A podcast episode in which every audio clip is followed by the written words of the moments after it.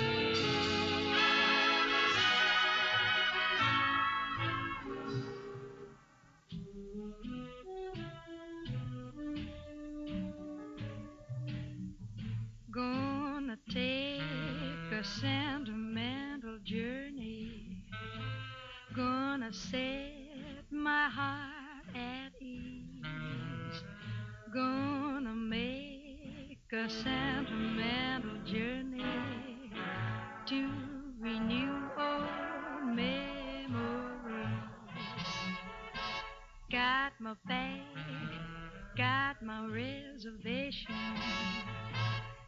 Each dime I could afford. Like a child in wild anticipation, long to hear that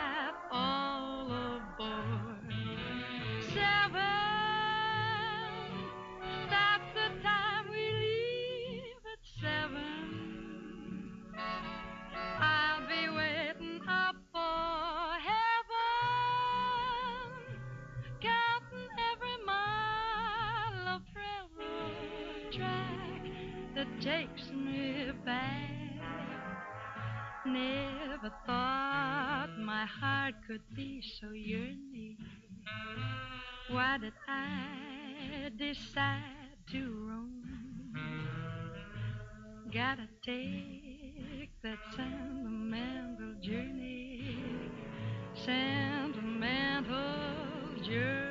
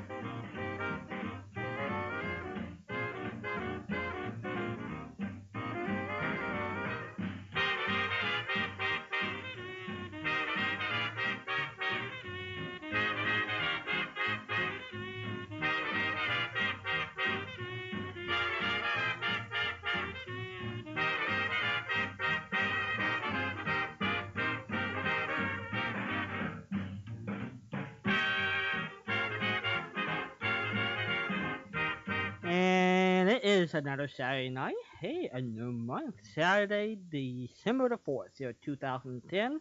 I'm Walden Hughes, and hello, Patricia. Patricia is here. Hi, Walden. Hi, everybody. Another Saturday already, and we are into December. I am not finished with March or April, but um, we're here, and we've got a great and special guest tonight. If I tell you we have Jon Provost with us tonight, I think a couple of you will say, hmm, that's really nice. But if I say Timmy and Lassie, you're going to perk up. I can hear the switches going on right now. Jon Provost, welcome to Yesterday USA and the Saturday Night Live Show. Well, thank you very much. It's just a pleasure to uh, to be on the broadcast tonight. It is our pleasure. Jon is Timmy Martin, all grown up.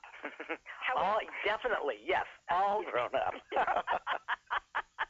well, aren't we? Aren't we all? well, we're, we're trying to grow up over on this I know, but you know, um, uh, th- there was uh, a saying that somebody told me years and years and years ago. It says, "You don't." Grow old because you stop playing. You grow old. I mean, you you don't you don't stop playing because you grow old. You grow old because you stop playing. So as long as we keep playing, we're going to be good. I think we're safe. There you go. We're in we're in good shape. There is one thing, however, that they need to know is that you still have your dimples. Yes, I do. Yes, you do. They're adorable. you have to go to jonprovost.com. That's J O N no H in there, J O N P R O V O S T dot com. And you will see lots of things up there, including pictures of Jon when he was Timmy and Jon when he's Jon, all grown up. So we're, we're just delighted that you're with us, Jon. You have been performing. I'm going to go through a list here, and you tell me if I'm telling any fibs along the way or correct me as I go. Okay, fine, Patricia. You have been performing since before your third birthday. Correct started with a title role in a major movie, and you had six more movies made before you even got to Lassie, and you were this little munchkin on Lassie. More than 250 episodes of Lassie. Correct. Yes. Yeah. I'm, I'm okay here. In oh yeah. Well, you know, the, oh, the, about ahead. that. Um, when we were filming, um, we did between 37 and 39 ep- half hour episodes a year. We worked for nine months to film that series. Um, today, you know, if, if you're lucky, you get maybe 12 episodes because there's just so much out there. But uh, um, yeah, it was it was definitely a, a different time. This was a very. I had no re- no idea that it was as intense as it was. And one of the things I'm going to ask you about in just a couple of minutes is the pressure on kids who are in the industry and performing and very popular, and help me measure it today against the times when you and people like Paul Petersen were in the business, and, and the differences that are there. Oh, sure. No, I, I, def- I definitely have uh, an opinion. I am so glad you do because I do have a couple of questions, and I, I was hopeful that you did have some insights and some thoughts on that. But in between Lassie and today, you have done film work, you have done TV, you are doing voiceover now. You've got a couple of Christmas shows that we can listen to this year. Right. You've got an autobiography, Timmy's in the Well, in its second printing. Correct. Actually, um, third um, third printing the the uh, third printing came out in um, uh, soft cover. Oh, uh, that's your third printing in soft cover. I well, no, not, the, the, uh, we had two in hardcover now, and uh, the third is the uh, soft cover. I did not realize that. I thought the second was your soft cover. So my gosh, okay. Um, and incidentally, and I'll, I'll repeat this a couple of times. You can you can see the book at Amazon.com, and you can also see it at John's website. So I'll repeat that in a couple of minutes. But you're a spokesperson for the new line of dog products for vintage dog. And one thing that really tickled me is that you are so involved in canine companions for independence. You really do love dogs. Oh, you know, I was I was at a luncheon today um, for a therapy group uh, that they take dogs to hospitals and to care facilities, and um, when they introduced me, they said uh, he has collie in him. So, I guess I do. You have collie in you. in, in my past life, I definitely was in, in in some way, shape, or form. You had fur. so cute. I love that. Uh, I, I know um, from reading and from a couple of exchanges with uh, Lori, your wife, who is Lori your agent as well? Yes. Yeah. We we work together really well. We you know basically basically work out of the home, and uh, yeah, we're great. Wow, that, that really is a great testimony to your relationship. Not everybody can do that.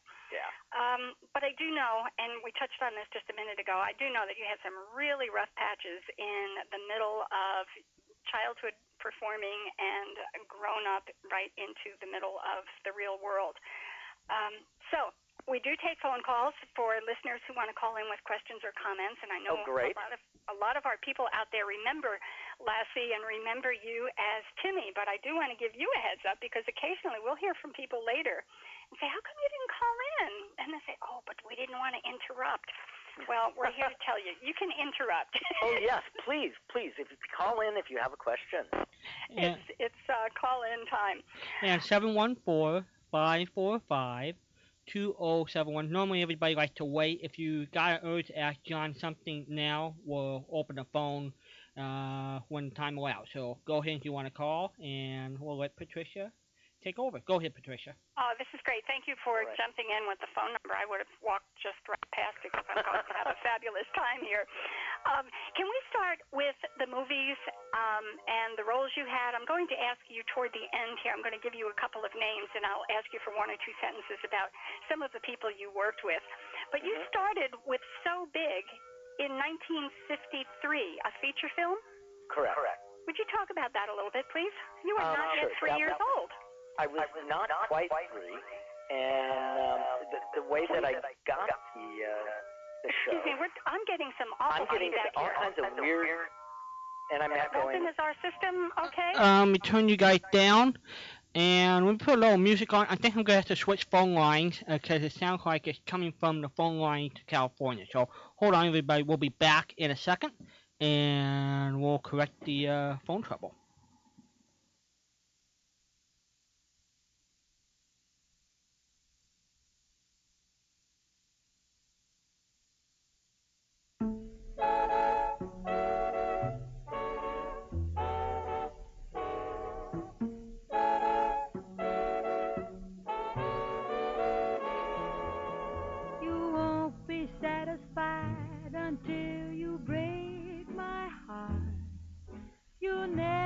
Satisfied until the teardrops start.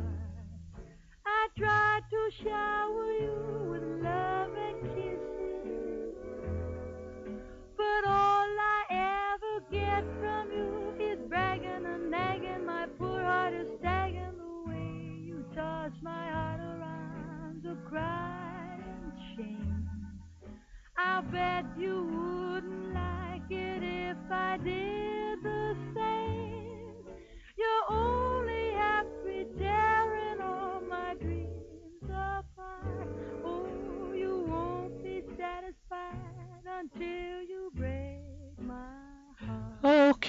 I think I think we're back and safe and sound. Go ahead, Patricia. Okay, thank you. Hi, everybody. Again, I'm sorry for the interruption. We're having a little bit of phone trouble tonight.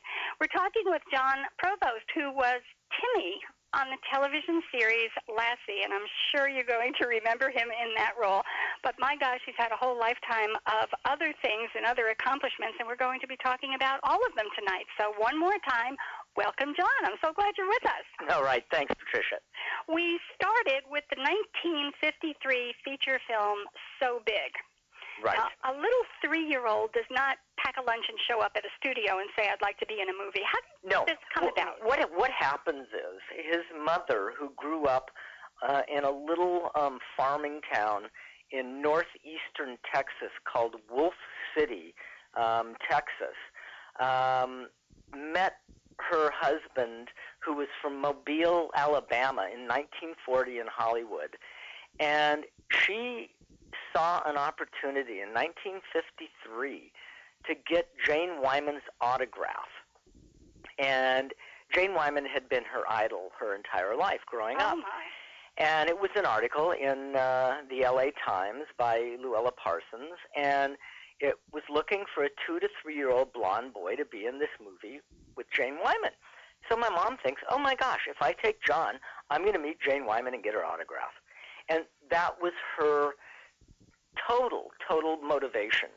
Um, she just wanted Jane Wyman's autograph. So dad came home from work. Mom said, you know, tell me how to get to Warner Brothers. And uh, dad drove, drove her, uh, drew her a map. And, you know, she took me on this cattle, cattle call that there were over 200 um, little boys and some little girls' mothers had cut their hair, you know, to look like little boys.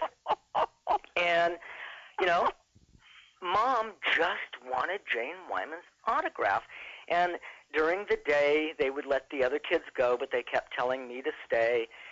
And at the end of the day, this large woman comes up to mom and says, um, very colorful lady, and says, uh, "Excuse me, but I think your son's going to get this job." And she goes, "Well, that's really not why I'm here. I want to get Jane Wyman's autograph." And she said, "Don't don't worry about it, dear. You'll you'll get her autograph." She said, "But I need to know who your agent is." And mom says, "Oh no, we own a home in Pasadena. Um, we don't need an agent." My mother didn't have a clue. All she really went, she just wanted Jane Wyman's autograph. And the woman said, "Oh no, no, I'm talking about a theatrical agent. Your son needs representation if he gets this job." And you know, mom says, "Well, where do I find one of them?" And the woman tells mom that, "Well, I'm Lola Moore. I am the number one child agent in Hollywood, and I can represent your son." Mom says, How much is it going to cost us? She says, Nothing. I'll just take 10% of whatever he makes. Mom says, That's great, but when do I get my autograph from Jane Wyman?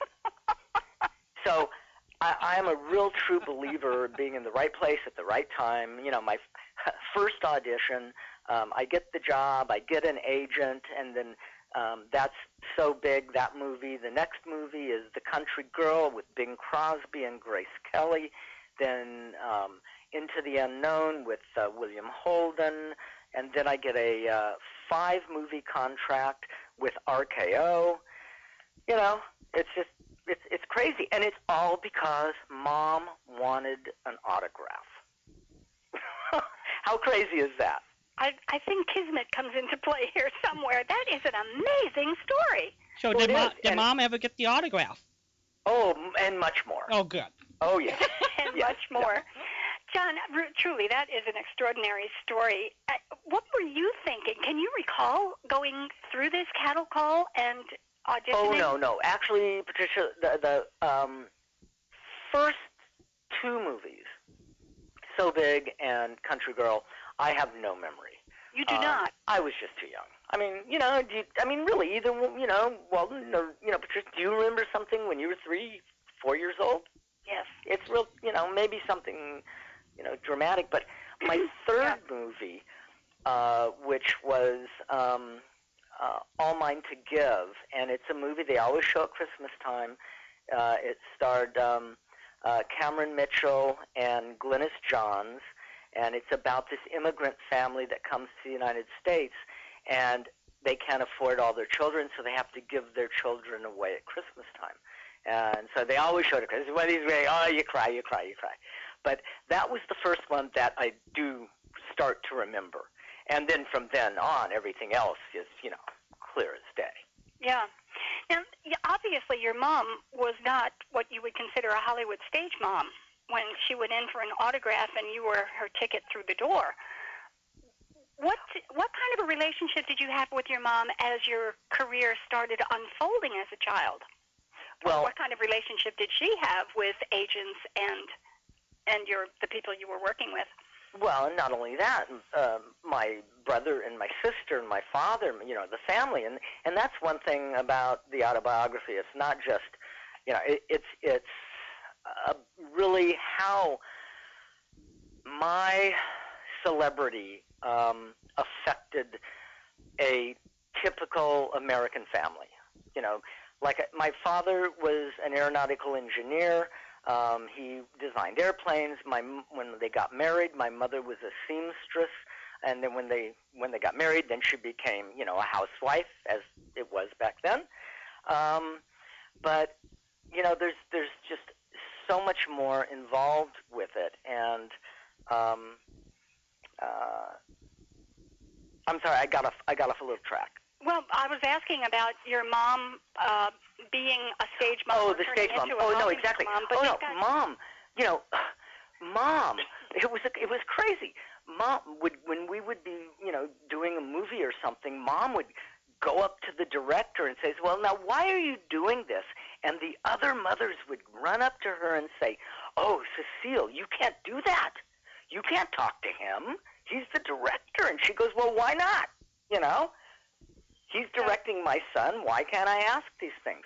Um, my parents were very, very, very down to earth. Um, you know, very conservative, very um, un Hollywood people. In the seven years that I was on Lassie, we worked nine months out of the year at the studio. Mhm. And my father, in seven years, only visited the studio twice. Was that a good thing for you, or Well, Did it it's matter either? because he had his career, you know, which was Mhm. designing airplanes, and my mom's basic, I guess you would say it, it, I was her career. And he, you know, delegated it that way, and, and everything was fine, and it worked fine. And mom was with me 90% of the time when I was working, whether it was on Lassie, whether it was on a movie, whether, whether it was when um, I spent three and a half months in Japan when I was six years old filming a movie. You know, mom was there. Um, but that did take a toll on my brother and sister and, you know, my father and the relationship. But my parents, um, my mom passed away in '01. My parents would have been married 60 years had my mother lived through her last birthday. So, you know, it it wasn't uh, you know a bad relationship for anybody, and and I'm very close to my um, older brother and my older sister. So so, so you were the baby of the family. How many years separate you from your brother and your sister? I'm uh, four years younger and uh, than my sister, and six years younger than my brother. All right, so this I space. Uh, I I was I was an I was a mistake. I was an accident. But Well, boy, not that's the way it happened. I understand what you're telling me, but boy, we're sure happy with the accident. I know. Me too. yeah, I guess so. My goodness, yes. Um, that's, you're anticipating one of my questions that's toward the end here about siblings, brother or sister in the Mm-hmm. family. How now? How how was your schooling handled while you were working, and how where did they go to school? Um, all of my schooling was either private tutor on the set or private school because when we weren't filming, um, I couldn't go to public school because I would, you know, would only be there for a couple months, uh, Right. you know, and I would be pulled out maybe for to do something. So um, everything was private. The only time uh, I ever went to a quote public school was when I went to college. Um, all of my schooling on the set was, like I said, private tutor. Um, 99% of the time, it was just me and the tutor, uh, all regulated, you know, by the state. Um, you know, everything up to snuff. Mhm. So, um, you know, n- So not that? Not ahead. not maybe the best, you know, way that it could have been, but Mhm. the best at the time. How did that play with your brother and sister? Well, they because dad now okay, mom's with me all day. When when I first got the Lassie series, the movies, you know, that was different because you'd only work, you know, maybe a month or a couple weeks, or the longest was in Japan three and a half months. But now on Lassie, we're working nine months, and we were living um, in Pomona when I got Lassie, and that was like, I mean, the freeway didn't even go to LA at that time.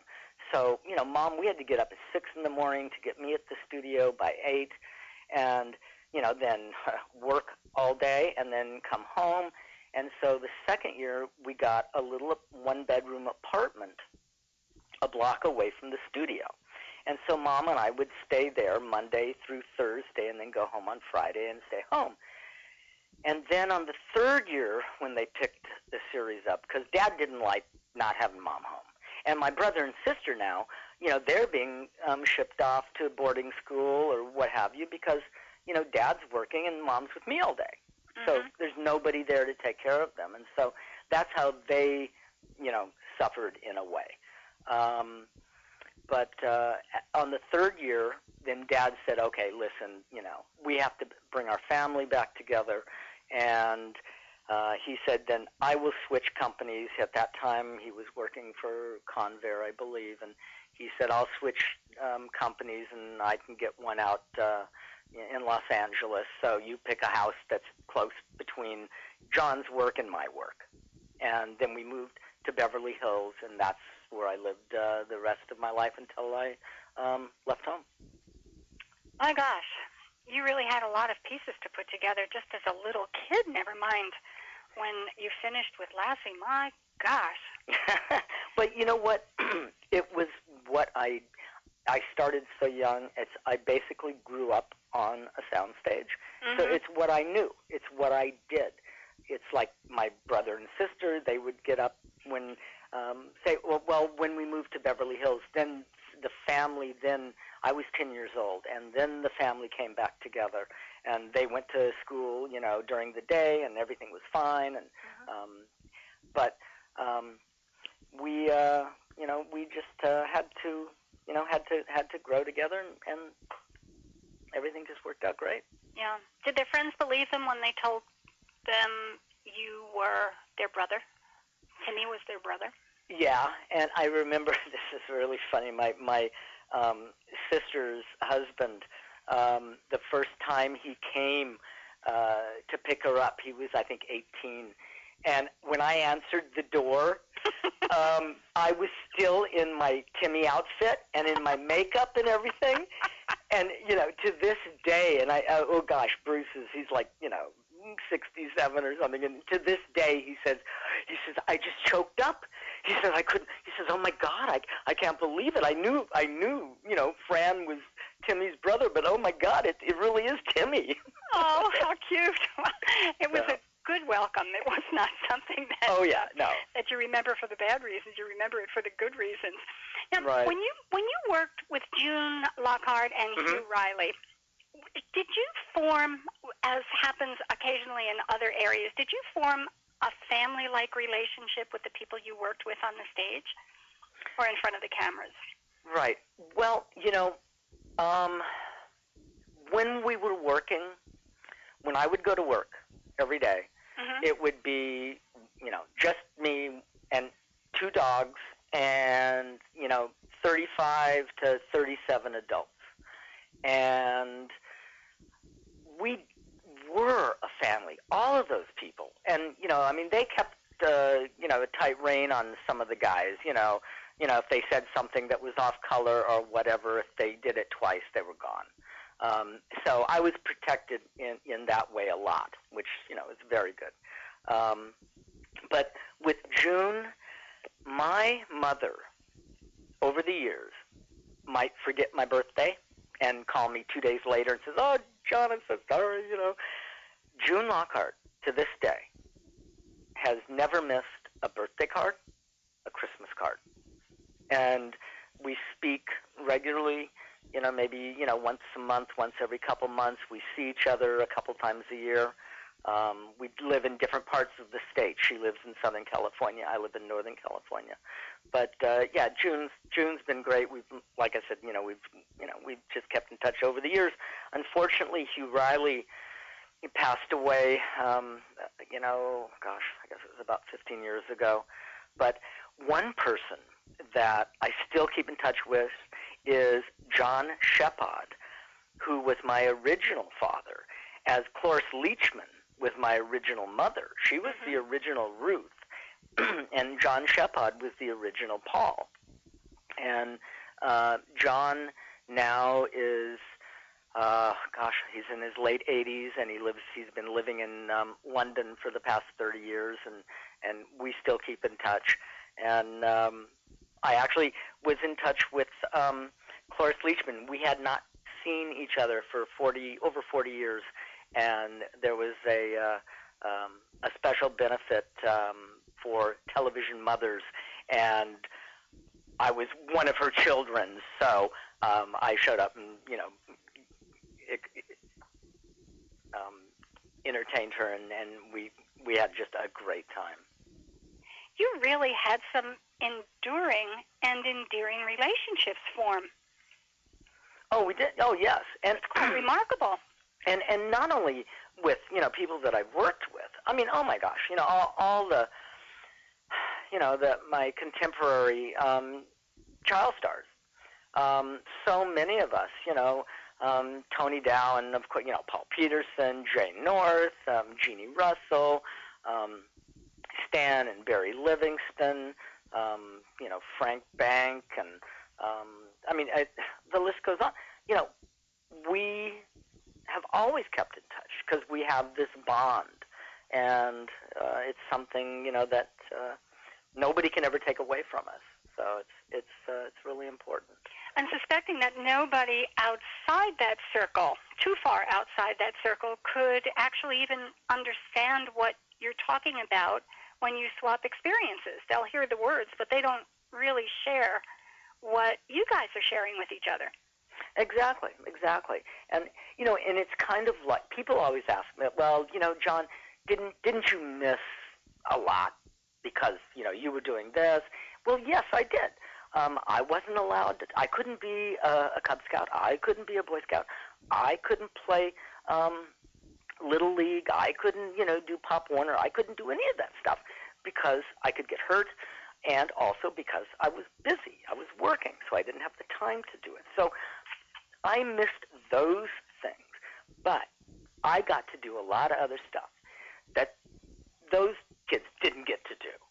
They got to do that. I got to do this. And, and the way I look at it is, you know, if you've never tasted chocolate, well, you've never tasted chocolate. So what, you know, Mm-hmm. it's just, uh, you know, I- I've talked to. Um, I used to do um, during the uh, '60s a lot of USO stuff, and you know, you talk to kids, you know, the military brats as they called them back then. Well, they had to go through stuff that other kids didn't have to go through. But you know, so we all, you know, we all, you know, give and take the way it's dealt with us. So. hmm What were the good things that you got that the other bears didn't get? Well, I got boy, I got to do a lot of traveling. I got to um, meet a lot of interesting people. Um, I was years and years and years ago. I was in Detroit, had a, uh, a TV show and morning show, and Anwar Sadat's daughter, uh, Camille, was on, and she said, not on not on tape, but in the green room we were talking and she said Jon i just have to tell you the first television show that we ever saw in egypt was lassie. Oh wow! and you know it's like wow that's Yeah. that's well you know because we weren't political um we you know not in the sense as you know some other shows but um we were political in some ways but um you know I, You were I safe. was it, yeah it's just i mean some when, when people tell you something like that it's like oh my god and a woman um i was at a at a uh collie convention recently and a, this um woman comes up to me and she says um you may think this is strange but she goes um i am from ethiopia and i grew up watching lassie and she said and we never even knew there were dogs like that Oh my word! you know i mean yeah it's Yeah, when you reach out and touch, you really reach out and touch. Well, you know, Lassie, um, that's the name of the show. Uh-huh. What it is an uh, uh, uh, an icon. It's a world icon, and it's, I'm very, very proud to have been involved with that. And nobody has ever come up to me and said they hated Lassie. And uh, uh, the, the show's still on in over 50 countries. So, Amazing. Amazing. We're talking Yeah. with Jon Provost, who is Timmy Martin all grown up. Timmy Martin was um, Lassie's owner. Or I'm not sure you, you got to own a dog. You got to be the best friend to a dog, I guess. right. But uh, Timmy is from the the um, television show Lassie, and Jon is Timmy. And we do have a phone open for people who want to give a call and say Hi, Lassie was really a great show and I loved it. Or ask Jon a question at 714 545 2071.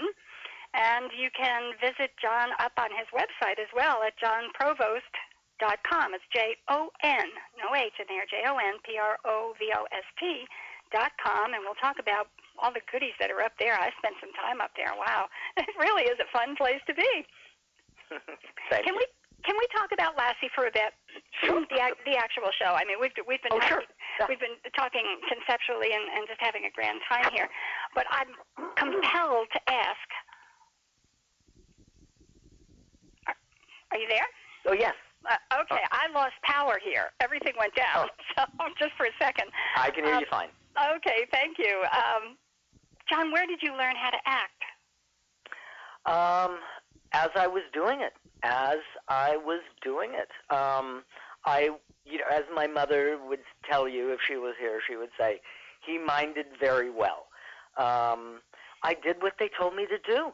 I didn't start any kind of formal um, lessons until I was, oh my gosh, you know, 10, 11, 12, 13.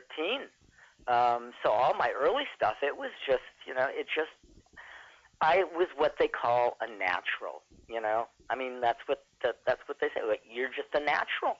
It's they say the same thing about you know, um, you know, sports figures and stuff. You know, you, you you've got that, you've got it, or you don't. And I guess I had it. I guess you had it. You could make people cry. Yeah, well, that and it was. You know, that's very funny that you said that because it was easy for me to cry, but it was hard for me to laugh. I mean, if I just had to laugh at, it, I mean, if the joke wasn't funny, it was really difficult for me to laugh. If it was funny, I would I'd just crack up. But uh, that was yeah, that was a hard part. I don't know. But you could cry. Oh yeah, that was easy. How And I- You know, you just we Well, you know, just, um, laughing is hard. When something's not funny, laughing is hard. But it also surprises me that that you could cry without a whole lot of provocation. Like somebody didn't have to tell you, like they did. Was it Jackie Coogan or Jackie Cooper? oh, Someone the, told there her dog died. yeah, quite a quite a few horrible stories. Oh Um, my gosh. But uh, no, I would just, you know, think about something that made me a little bit sad, and then uh, whatever, just happened. Tell me about landing the role of Timmy. Well, actually, I was um, filming my last movie for RKO. We were in Japan, and the movie was Escapade in Japan, 1956. First movie filmed in Japan after the war. Wow. Um, we the, at that time RKO was owned by Howard Hughes, who owned uh, TWA Transworld Airlines, hmm and they took everybody, the entire crew, the entire cast, except the Japanese cast that they hired, and all the equipment and everything in a big um, constellation, and we flew uh, to Japan. There three and a half months.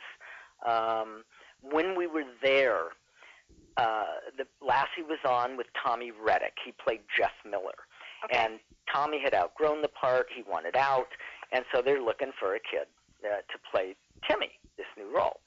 Couldn't find the kid. Um, the producer's wife of Lassie was having lunch with the producer's wife of Escapade in Japan. Uh, came up that they were looking for this kid, and she said, "Well, you know, describe what you're looking for." Described. She says, "Oh, you've just described Jon Provost. He were he's in Japan right now. He'll be back in a month." So when I got back from Japan, um, we went and met with uh, uh, the producers and uh, director and a couple of the writers, and they I said, "Yes, boom, you're you're the kid. You look exactly like what we want." I didn't have to audition because they had seen my movies, and so they knew I could act. They didn't care, Mhm. but they didn't know how Lassie and I would get along. And I had been raised around animals my whole life horses, uh, goats, you know, pigeons, dogs, cats, whatever. So it was fine with me, but they didn't know. And they wanted to make sure because you had to have that bond. You couldn't fake that bond. Mhm. Um, it would show. And so Rudd Weatherwax, the owner of Lassie, had a 60 acre ranch about a mile um, outside of Hollywood. And I went and spent a weekend with him on his ranch with Lassie. and uh, to see how we got along. And Lassie gave me two paws up, and I got the job. Guess you got along okay. That was it. Yeah. How many well, I, I was fine. I was totally fine, and You- and you Rudd knew it. You know, he could tell. Uh, but uh, you know, the producers they wanted to make sure. So, Wow. but no, I loved those dogs. I was on the show for seven years. I worked with three different dogs. Um, the last uh, dog I worked with, I worked with him for five years. So uh, he and I really bonded. You know, I loved that dog. He was he was great. I worked with his father for one year and his grandfather for one year, and they were all great. But uh, I loved that last dog. That last one was that baby? Yes.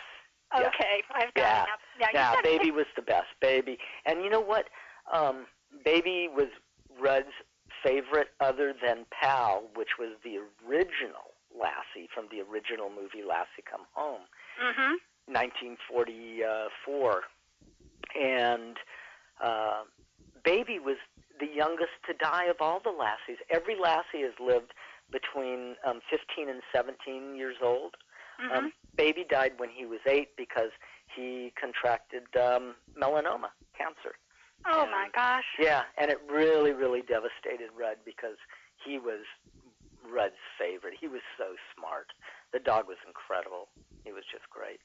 Well, this almost hurts my heart to ask you this, but one of my questions was, how do you deal with it, or how did you deal with it? Because all three of those dogs, of course, are not with us, and um, you were very close to them.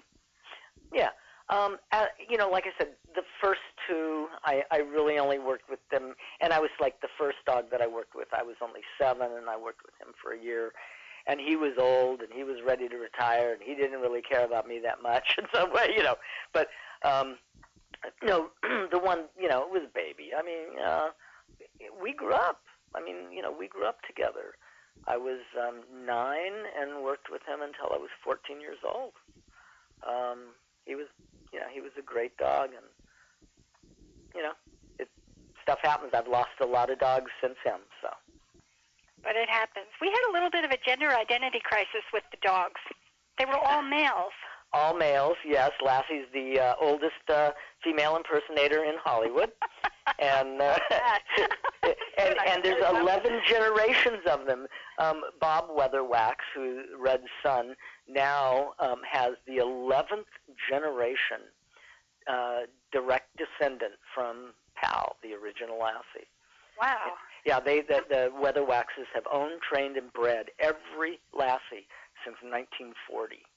Now, uh, tell me what the advantages of having male dogs in that kind of a role as opposed to females. Well, the males are larger, they're heavier, um, they're more colorful, and when the females go into season, um, they don't want to work. Forget about it. Got it. and um, they we lose. want to work anyway. Right, and they lose their coat. So, uh, and you know, when you're filming movies, I mean, you know, if somebody they want to take off for you know two weeks, forget it, it ain't gonna work. so, Rudd, um, he realized that from from originally from day one, you know, that it's got to be a male, but also because you know Lassie was supposed to be such a heroic dog. The larger, you know, you could have, the better. Well, I just learned a whole bunch. Thank you very much. I, I really, I had no idea that there were such dramatic changes that happened, and of course, I never even thought about. I mean, these are breeding dogs you're talking about. These are. So, well, thank you. I just learned a whole bunch. I really appreciate that. Well, and you know, and one thing too, just I mean, uh, about the about Lassie. If you look at Lassie, and then you look at like an AKC collie, they don't Uh-huh. look at all the like, you know, at all. No. Um, what Rudd did was, and that's the breeding into the. That's why the families kept the line going. He was breeding in a recessive gene, which gave them larger eyes, um, a wider muzzle, um, which increased their cranium, their brain size. They actually had larger brains. So, and I think that's one reason that uh, they were so smart and so good and uh, and then also the way he fed them. Uh, you know, those dogs never saw kibble in their life. um, you know, everything was made at the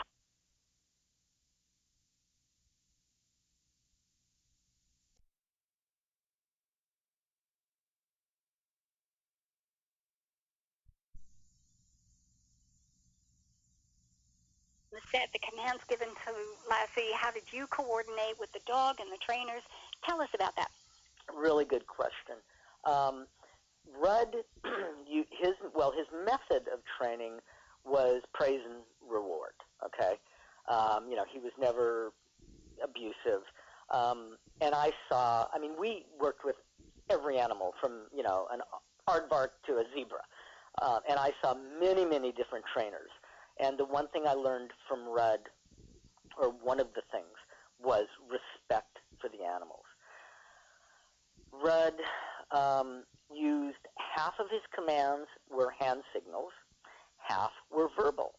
Well, the verbal commands became a problem for the actors because the studio didn't want to have to go back and edit and cut out where if he would overlap with a verbal command over one of our lines. Mm-hmm. So we had to learn when he was going to give a command to Lassie or one of his assistants would give a verbal command to the dog. Um, we would have to space our dialogue so that they could make the command in between our responses and then they would just cut their, you know, their their command out, but they we wouldn't have to go back and redub that scene because that was just too expensive. They didn't want to do that. Mhm. So that was difficult for us. But you know, after you did it, you know, a few months, you know, you just picked it up, and then it just became uh, became normal. And that's really interesting. Um, gee, tell me the two most memorable episodes in your head right now. We, as you mentioned earlier, did over 250 episodes.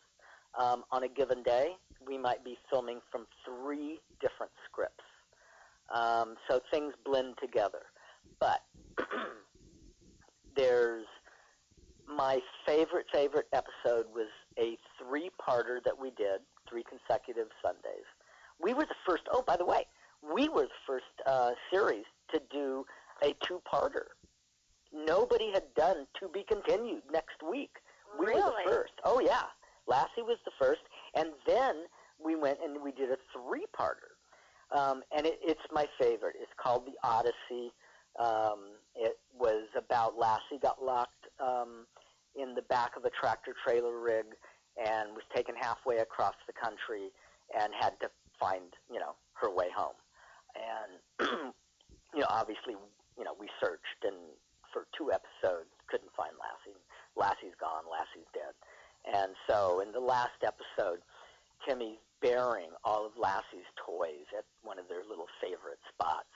And in the background, you hear this bark, bark, bark, and then over the top of the hill comes Lassie. And The reunion, I'm going to cry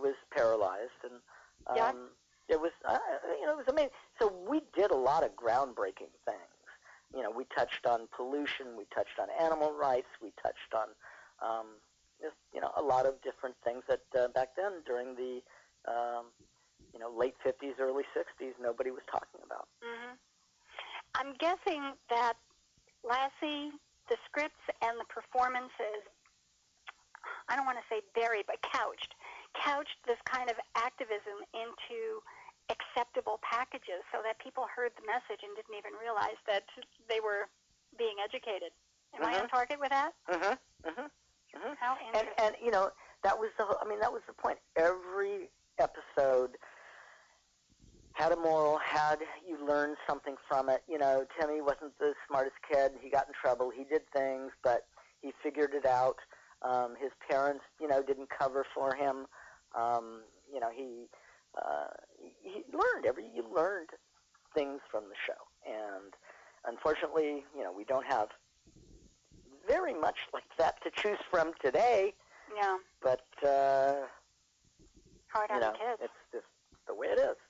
When you told me a little bit ago that there were times you were working on three scripts at a time, uh-huh. you answered my question about the checkered shirt and the jeans. I understand huh. Continuity. you couldn't show up in dress slacks in one scene and uh, jeans no, in listen. the other. The only time Timmy Chang, we the only time was like if we went to church or we went to Capital City, you know, or we went Uh-huh. to some special event, is when you know Timmy wore other clothes. No, the suit. I mean the uh, the, the the checkered shirt and the, and the jeans and the you know high top tennis shoes. That was twenty four seven. I mean, that's all that kid wore. how many how many checkered shirts and jeans did you have, or did Ward, did wardrobe keep these for you? Oh Or yeah, you no, have- they oh. well they made them. We they made them for me. As a matter of fact, um, my whole outfit is in the Smithsonian. Um, it was about oh gosh, about 20 years ago. I got a a, a letter from the Smithsonian that they were opening up an exhibit uh, in the natu- in the uh, American History Museum, um, television in America, and they wanted to know if I had something to donate. And I didn't, you know, I didn't have, I didn't know I had photos. So I call my mom and I say, "Look, I got this great letter. Do we have anything?" She said, "Well, I've never told you this, but I have your whole outfit." So mom sends me the outfit. You know, the box comes. I open it up. I get this incredible deja vu effect going. Oh gosh. And um, then I sign about you know 15 release forms that says I can never get them back again, and I pack them up and I send them to the Smithsonian, and then we go, m- me and the family, we go to uh, to Washington when they open the exhibit, and when you walked in the main door, the first thing you saw was the um, Archie Bunker's chair, the Fonz's leather jacket, and in the middle, Timmy. oh my gosh, how I know, neat. and I just went, oh my god! And so it's there, you know. Now it's in archived. You know, they they don't have that exhibit going again, but Oh, Um, gee. Well, the Magic Trio. Boy, you talk about um, generations. You know, I mean, you represented one, Fonzie represented another, Mhm. and Archie Bunker still another, and they were all Yeah. part of Americana. And they got the three of you together. I love it. all right. That is so cool. We are talking with Jon Provost, who was Timmy Martin on the show Lassie, and I know a lot of people remember that, but he's got a whole lot more to life than Lassie, and we're going to get into some of that in just a minute. But if you've got some questions or some comments or just a hi for Timmy, who's still got his dimples, I, I that's so cute. Yeah, well, I sleep with these funny things, you know, Wait, stuck you- to my you- cheeks. You stick pencils in your cheeks when you're asleep. We are at 714-545-2071. Give a call, say hi to Jon, and uh, if you have any questions about his career and especially about Lassie, because that's the one people probably remember best, please give a call. You, you kind of didn't have any anonymity in Lassie, whereas in movie work and, of course, in voiceover, it, people don't necessarily recognize you instantly, and you're not there in every scene. So I guess it's natural that people would remember Timmy um, more readily than some of the other roles. But you oh, have for an, sure, for sure. you have you have an autobiography out, yes. and it is the title I love. The Timmy's in the Well, the Jon Provost story. And basically, it uh, starts from day one until um, a few months ago because the um, hardback version came out a couple years ago when it was my 50th anniversary from Lassie.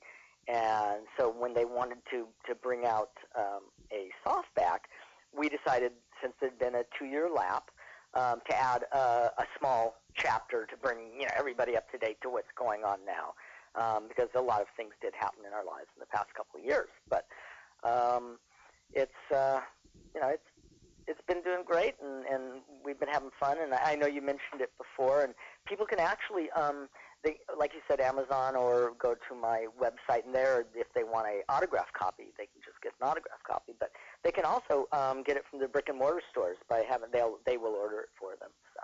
Oh, super! Yeah. So you know, if you're cruising through a, a Barnes and Noble or a Books a Million, they'll order one for you if it's not on the shelf. Yes. Yes. That's what you're saying. Yeah. Okay, cool. Um, child actor in general. There's a picture of you on your website. You're at the 1960 Emmy Awards, and you are a presenter with Danny Thomas. 1960. You're 10 years old. Mm-hmm. I mean, that doesn't happen to very many kids. well, and, and and I don't remember it. Are you serious? But- That's something that's not uh, in the forefront of your brain? you, you, you know, it's what's what's really amazing. It's like when we were filming the series, because like you said, I'm 10 years old. I'm working. Um, this was something I did on a weekend. So it's I'm working five days a week, and then on the weekend I might have a parade to go to. I might have uh, some a mall opening to go to. I might who knows, but there w- was always something. I mean, there, there was really no, you know, not a lot of downtime. Um, and even on those, you know, like I said, the, the three months that we were on hiatus, um, there just wasn't a lot of downtime. There was, you were always doing something, and Wow. it's, uh, you know, stuff really, uh, it, uh, uh, Could pile up on you. it does. It's it's you know, and and I really understand it because this happens to me a lot. Somebody will come up to me and say, you know, I met you. Hi, you know, don't you remember? me? I met you, you know, 35 years ago. Huh? Well, okay, yes, I also met 500 people, 700 people, a thousand people that Sure. same day, and you know, the next day I did the same thing. And it's like, but for them, you know, they remember the that that instant Sure. and as I do for people that I've met, you know, um, you know that that were important to Mhm. me. It's a Um, natural reaction. But I understand. exactly, what you're saying, exactly. But but it's like you know, it's just like it, it's it's hard. It's you know, well, it's it- a fine it's line that, that it's a fine line that you have to walk, not recognizing exactly, people obviously. exactly. And then the other side is, I am um, in contact and have become good friends with fans that I have um, been um, communicating with for 40, 45 years. Um, so you know, it, it's just it's it, it How goes. did you get your fan mail when you were with Lassie? Oh, um, it would go. Some would go to the studio, and some would come to our home, and everything was answered um, by um, my mother or um, you know my brother, whatever. And um, my mom would even put our home address on the return label. Wow. I mean, that's how she would um, tell people. She would give them our home telephone number and say, "Oh, if you're ever in town, give us a call." Um, you know, that's just the way it was. I mean, not like today. I mean, today, you know, you would be you'd be signing a death warrant. Sure. Sure, and I'm, I was thinking of it in terms of today. My gosh, you do everything to protect your identity, and the whole world is doing everything not to protect Oh, it. Exactly. Um, and. I mean, something like that would just never happen in today's environment, ever. No, no, no. And you know, it's like like I was saying earlier. You know how, how what the difference is with the business and with the paparazzi and the the, Mhm. the just it's it's it's outrageous. I mean, I you know that's why I do not live in Los Angeles and and wouldn't want to. Um, you know, Yeah. to work, it's no problem. You know, I go down. Um, but I'm just, you know, don't know, who, price. who needs it? I mean, it seems to me the people that need it are the ones that, well, they want it. You know, they they ask for it. So I don't know. It's a whole whole new whole new ball game. But you know, It it, was good for me. I enjoyed it. Um, you know, there were things that would have, you know, maybe been done differently and whatever. But um, we're moving on, and uh, you know, I want to I want to talk to you about that in just a second. There was one question that I wanted to ask that that's a, it's a curiosity for me. I'm not even sure anybody else cares. I do. So I'm going to ask it. When you were at the Emmy Awards in 1960, you were 10 years old. Mhm. There is no way you look 10 years old. You started with Lassie when you were seven. Seven.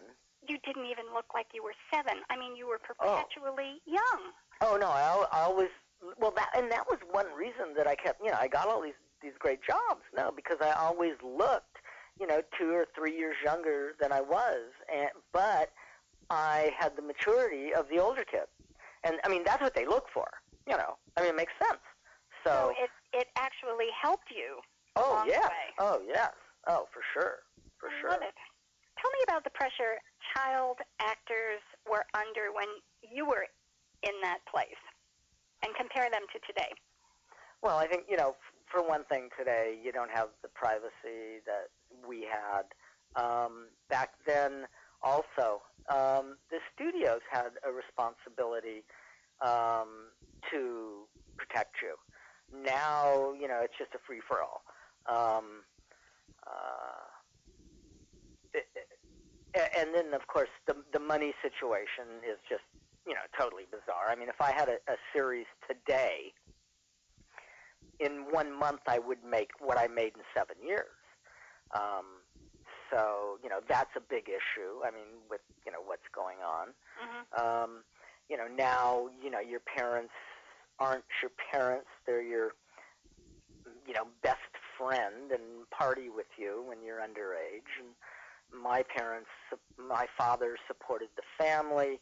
Um, you know, and and um, I was I was treated the same as my brother and sister. I got 50 cents allowance.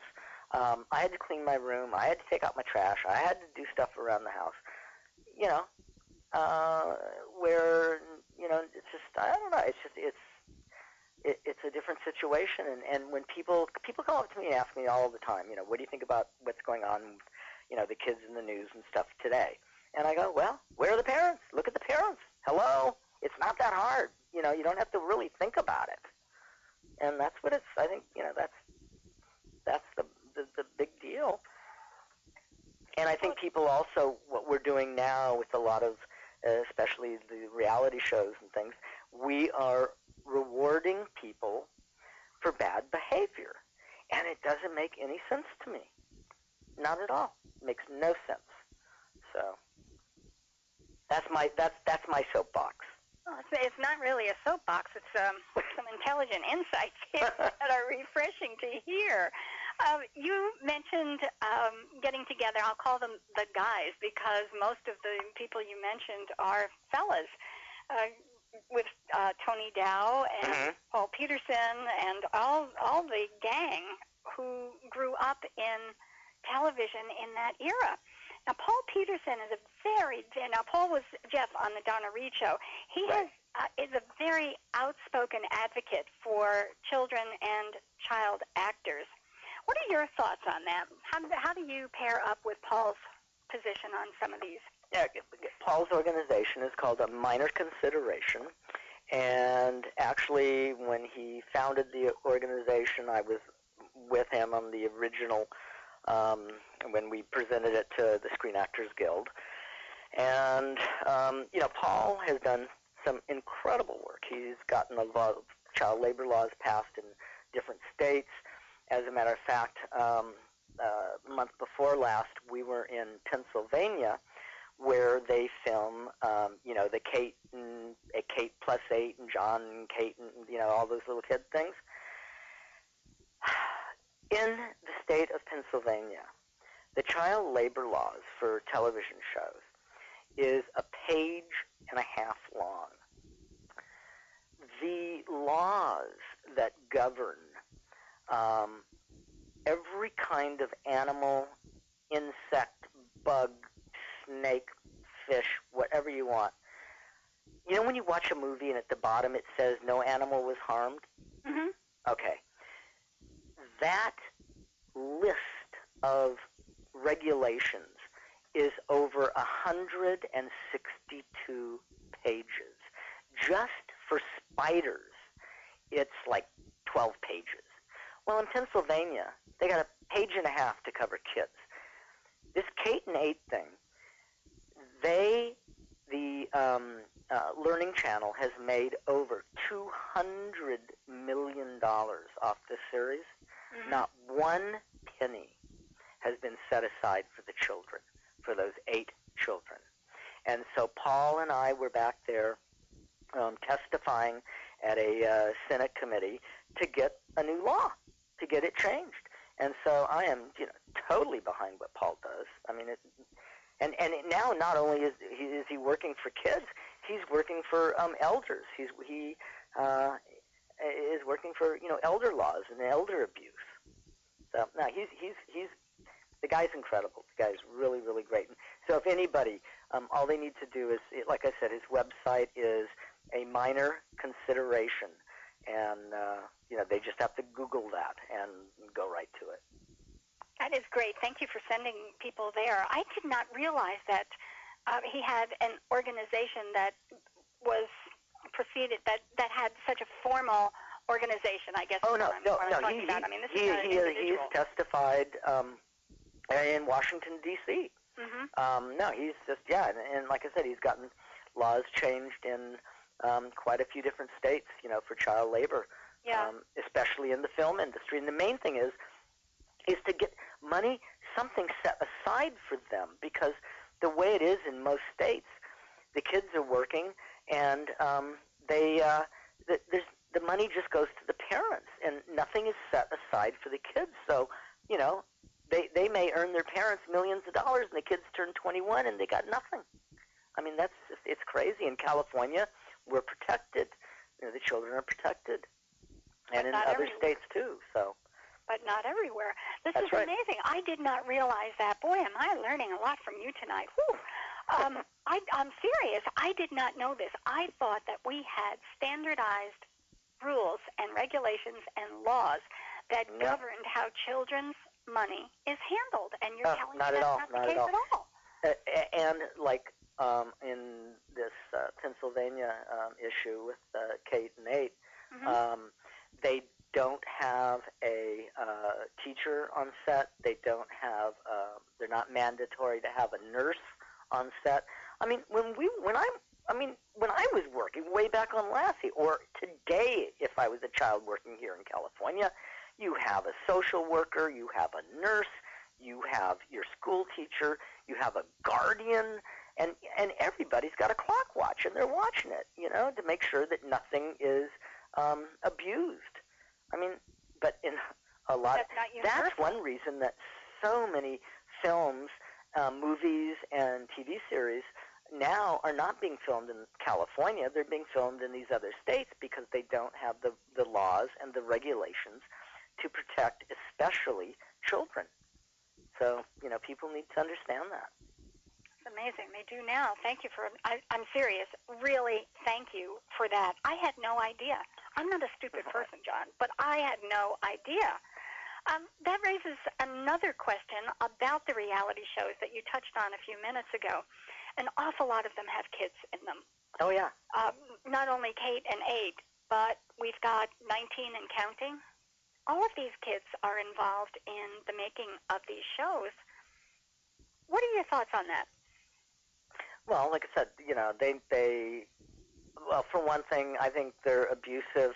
Um, these children have. It's not like when if I'm filming a movie or a TV series. Mhm. I show up at work at seven o'clock in the morning or eight o'clock or whatever. Get, you know, get made up, yada yada. I do my thing. I'm done at you know six o'clock, whatever. I go home. These kids, they got a camera in their bathroom. They got a camera in their bedroom. When they wake up the first thing in the morning, somebody's got a camera in their face. and they've got one, you know, in their face when they go to bed.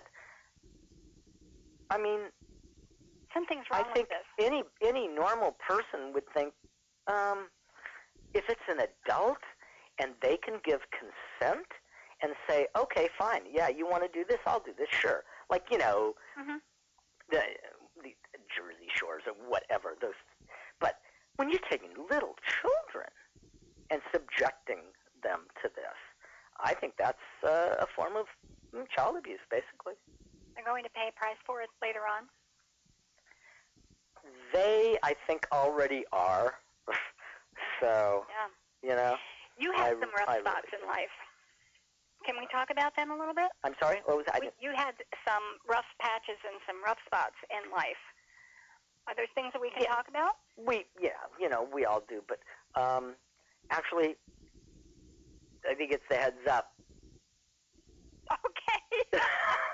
Yeah. because I asked Jon when we first started if um, when when we got to a point where he was just about ready to toss in the towel, if he would give me a heads up, and that's what he did. you, you take things literally.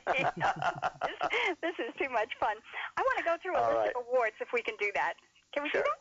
All right. We've got the Motion Picture Council's Award for Outstanding Contribution as a Humanitarian. Correct? Thank you. Yes. the Allen Ludden Humanitarian Award. From Lifetime his, his lovely wife, Betty White. Betty White, yes. Oh, did she give it to you? Yes. Ah, what a treat. Yes. Yes. oh my yes. goodness. And what a what a super lady. I mean, you know, she's just just uh, incredible lady. That was, um, gosh, when was, that was I think like 1990 or 1989 or something like that. Wow, that was that- oh yeah, because that was when we were doing the new Lassie series, right? Uh-huh. Okay. Okay, you've got the Lifetime Achievement Award from the Youth in Film Association. What went Yes. into that? That's not what I'm familiar with. That had to do with a um, college in um, Southern California. Okay. The end. okay. You're fun. Lifetime Career Achievement Award from the Pocono Mountains Film Festival. You have a star in the Hollywood Walk of Fame. This is cool. And um, a Genesis Award for Outstanding Television in a Family Series. Did I miss anything in here? Um, I, you know, Yeah, there's a, there's a few thrown in there, but but you know the one that I'm really I'm really really proud of is the star on the Hollywood Walk of Fame, and every time that we go down to my my father and my um, siblings and you know nieces and nephews and all that are all down in in the Hollywood uh, Los Angeles area, and so every time we go down we have to go on Hollywood Boulevard and we get out the putty knife and scrape the gum off of my star. It's just Oh, it's really no. a pain. No, that's not. I'm just joking. But Well, you know, I mean, it happens sometimes. It it really. oh does. yeah, no, it does. But no, one that I'm really proud of was the one that you mentioned, the Genesis Award, Uh huh. and that I got when I was doing the new Lassie series. Um, I had suggested, um, well, actually, the producer Al Burton, he opened it up to us. He said, you know, if you guys have any ideas for some stories, you know, for some episodes, let me know. And so I came up with this one episode, and it was about using rabbits as testing for um, cosmetics Mm. and yeah, which is not a, g- you know, it's horrible. And um, they picked the uh, the episode, and and we wrote the episode, and so the Genesis uh, people for for that year um, gave it the uh, award for uh, for the new Lassie series for the best uh, family show um, for that year for Oh, I love it. yeah for Oh, that is neat. animal rights, but that was good. That is good. I, I want to do one thing before we get to the to um, your canine companions for independence and the. Mhm. Um, I want to ask about the voiceover work that you're doing now. This is new. Yeah, um, I'm the voice of um, Prancer the reindeer Uh huh. And Elf Benny in a uh, episode of Elf Sparkle, which is going to be it's a Christmas series. Um, it's targeted for really young children. This is for you know like three to six, seven year olds, and uh, on Nicktoons, and then am also working on uh, well some other episodes for that. But um, the same producer is doing a um, uh, another series called Toodles the Pink Poodle. About hey, well, you know, dogs. What can I say? Hey, you know, I've got dog in me, and um, uh, they want me to direct the pilot episode of that. So we're working on that, and then um, I have just um, partnered up with a new company that uh, it's called The Vintage Dog, and they produce dog, um, basically grooming products and supplements. You know, um, but everything is organic, natural, um, 100% made in the United States. All of the uh, packaging materials are um, biodegradable or recyclable or compostable. It's a total green company, and um, you know no chemicals in any of the products. And we're going to be launching that out uh, the first of the year. So uh, Oh, this is it's going to be busy next new. year. Yeah. I did not realize that this had not been launched yet. I thought we were just post-launch here. It's, So well, this is it, it, it had okay. Basically, the the website um, was launched last month, Uh-huh. but as far as we're getting out to the public, we are going to. I'm going to be traveling all over the country, going to pet expos and dog shows and Uh-huh. um, things like that. You know, with the products, and but that you know will start in January. Yeah. Can people order the food through the website now, Jon, or uh, do they wait till they get to the stores? How can people Um, get the products? No, it, it, can- people can go to the website. It's um, thevintagedog.com, dot com, and or if they just go to my website, at the bottom of my website, there's a link for it. Um, they can go there. They can order, and it's um, right now the basic products, like I said, are grooming products. You know, shampoos and and eye washes and um, dewormers, things like that. But um, they uh, do have some other products that uh, are from other companies, but are uh, fit the same guidelines. You know, they're all green, they're all natural, all organic, no, no, no, no chemical preservatives, nothing like that. So, I mean, it's about time, and it's the only company that, in my entire um, history with you know being with uh, associated with dogs, that I've ever thought was uh, was something to put my name behind. Well, they're lucky to have you because we know what a dog person you are.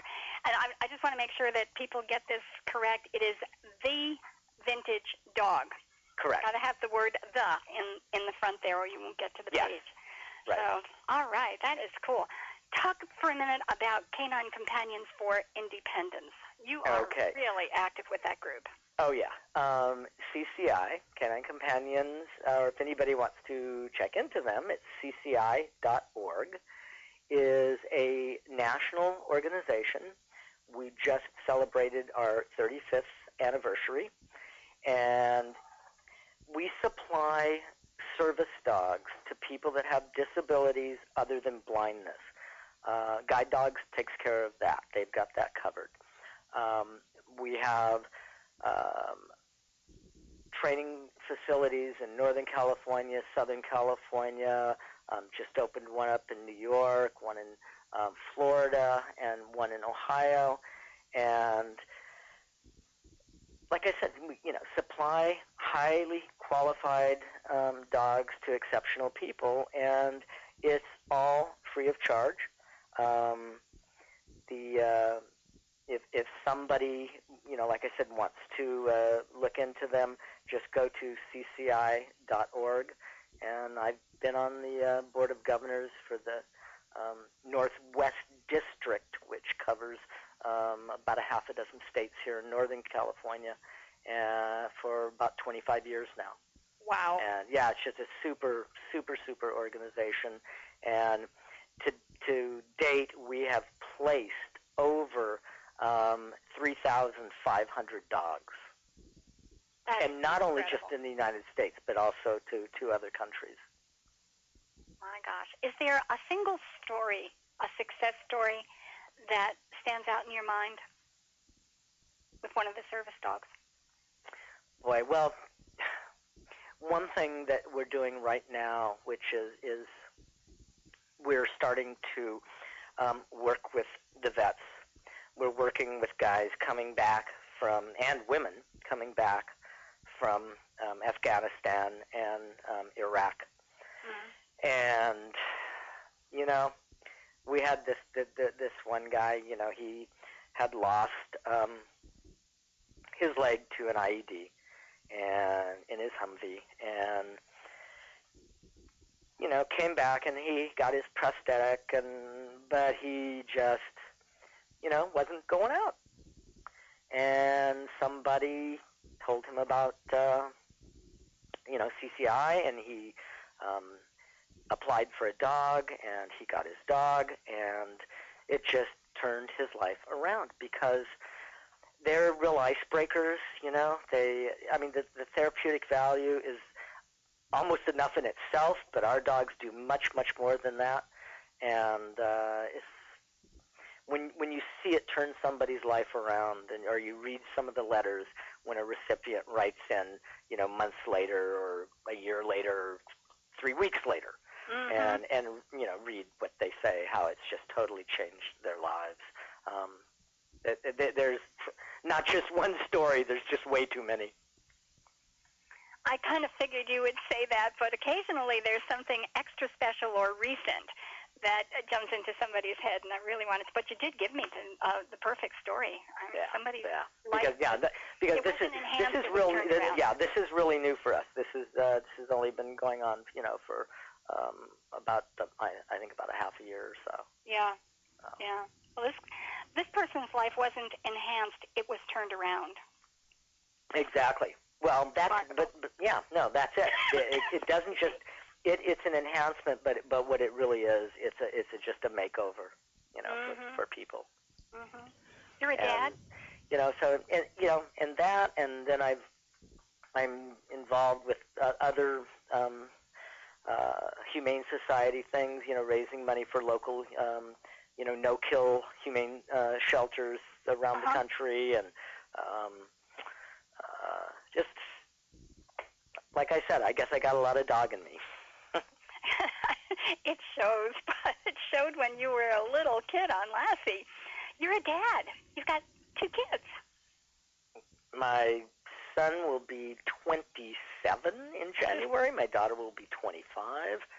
And uh, to me, it's pretty amazing. And yeah, they're, they're uh, the best things in my lives. And Lori and I will be celebrating our uh, 12th anniversary uh, this coming uh, coming March. Wow, fabulous. Congratulations a little ahead of time. All right, thank you. I have one final question. It's a curiosity question.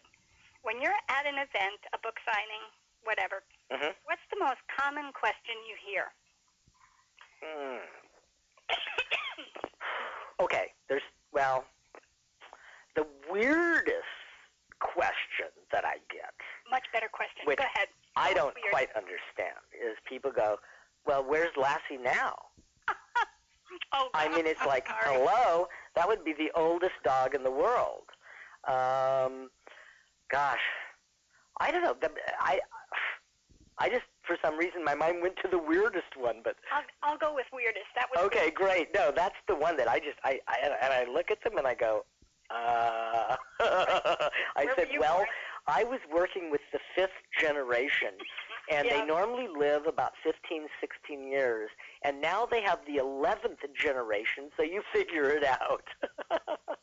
Well, they didn't. You know, they look at you and they think of Timmy, and I know, I know. It Be just takes together, I they go guess. back to another place. That's fine, and that's fine. Nobody ever came up and said they hated Lassie, so yeah. that's all good. Jon, I have gone through all of my questions. All right, well, thank you. You are just wonderful. Thank you so much for sharing so much of yourself and your background and your story, and you just made a lot of people happy tonight. All right, well, I hope so. Thanks. Thanks, Thanks, Jon. Jon. Okay, and everybody have a great holiday. You too. Thank you. Bye-bye. All right, thank you. You bet. Bye-bye. And there we go. And the very nice Jon gave us some extra time, which which was very kind to do that. Indeed. That Well- was really a great conversation. Yeah. What some super stories he had to tell. Wow. Abs- absolutely. Well, I think we should take a break, Patricia. I think that would be cool for So, a few minutes. For a few minutes, we'll step up and then we'll turn over to the traditional Saturday show. We'll okay. see what Patricia has in mind. And let's go ahead and put up our little theme, and we'll be back in a few minutes.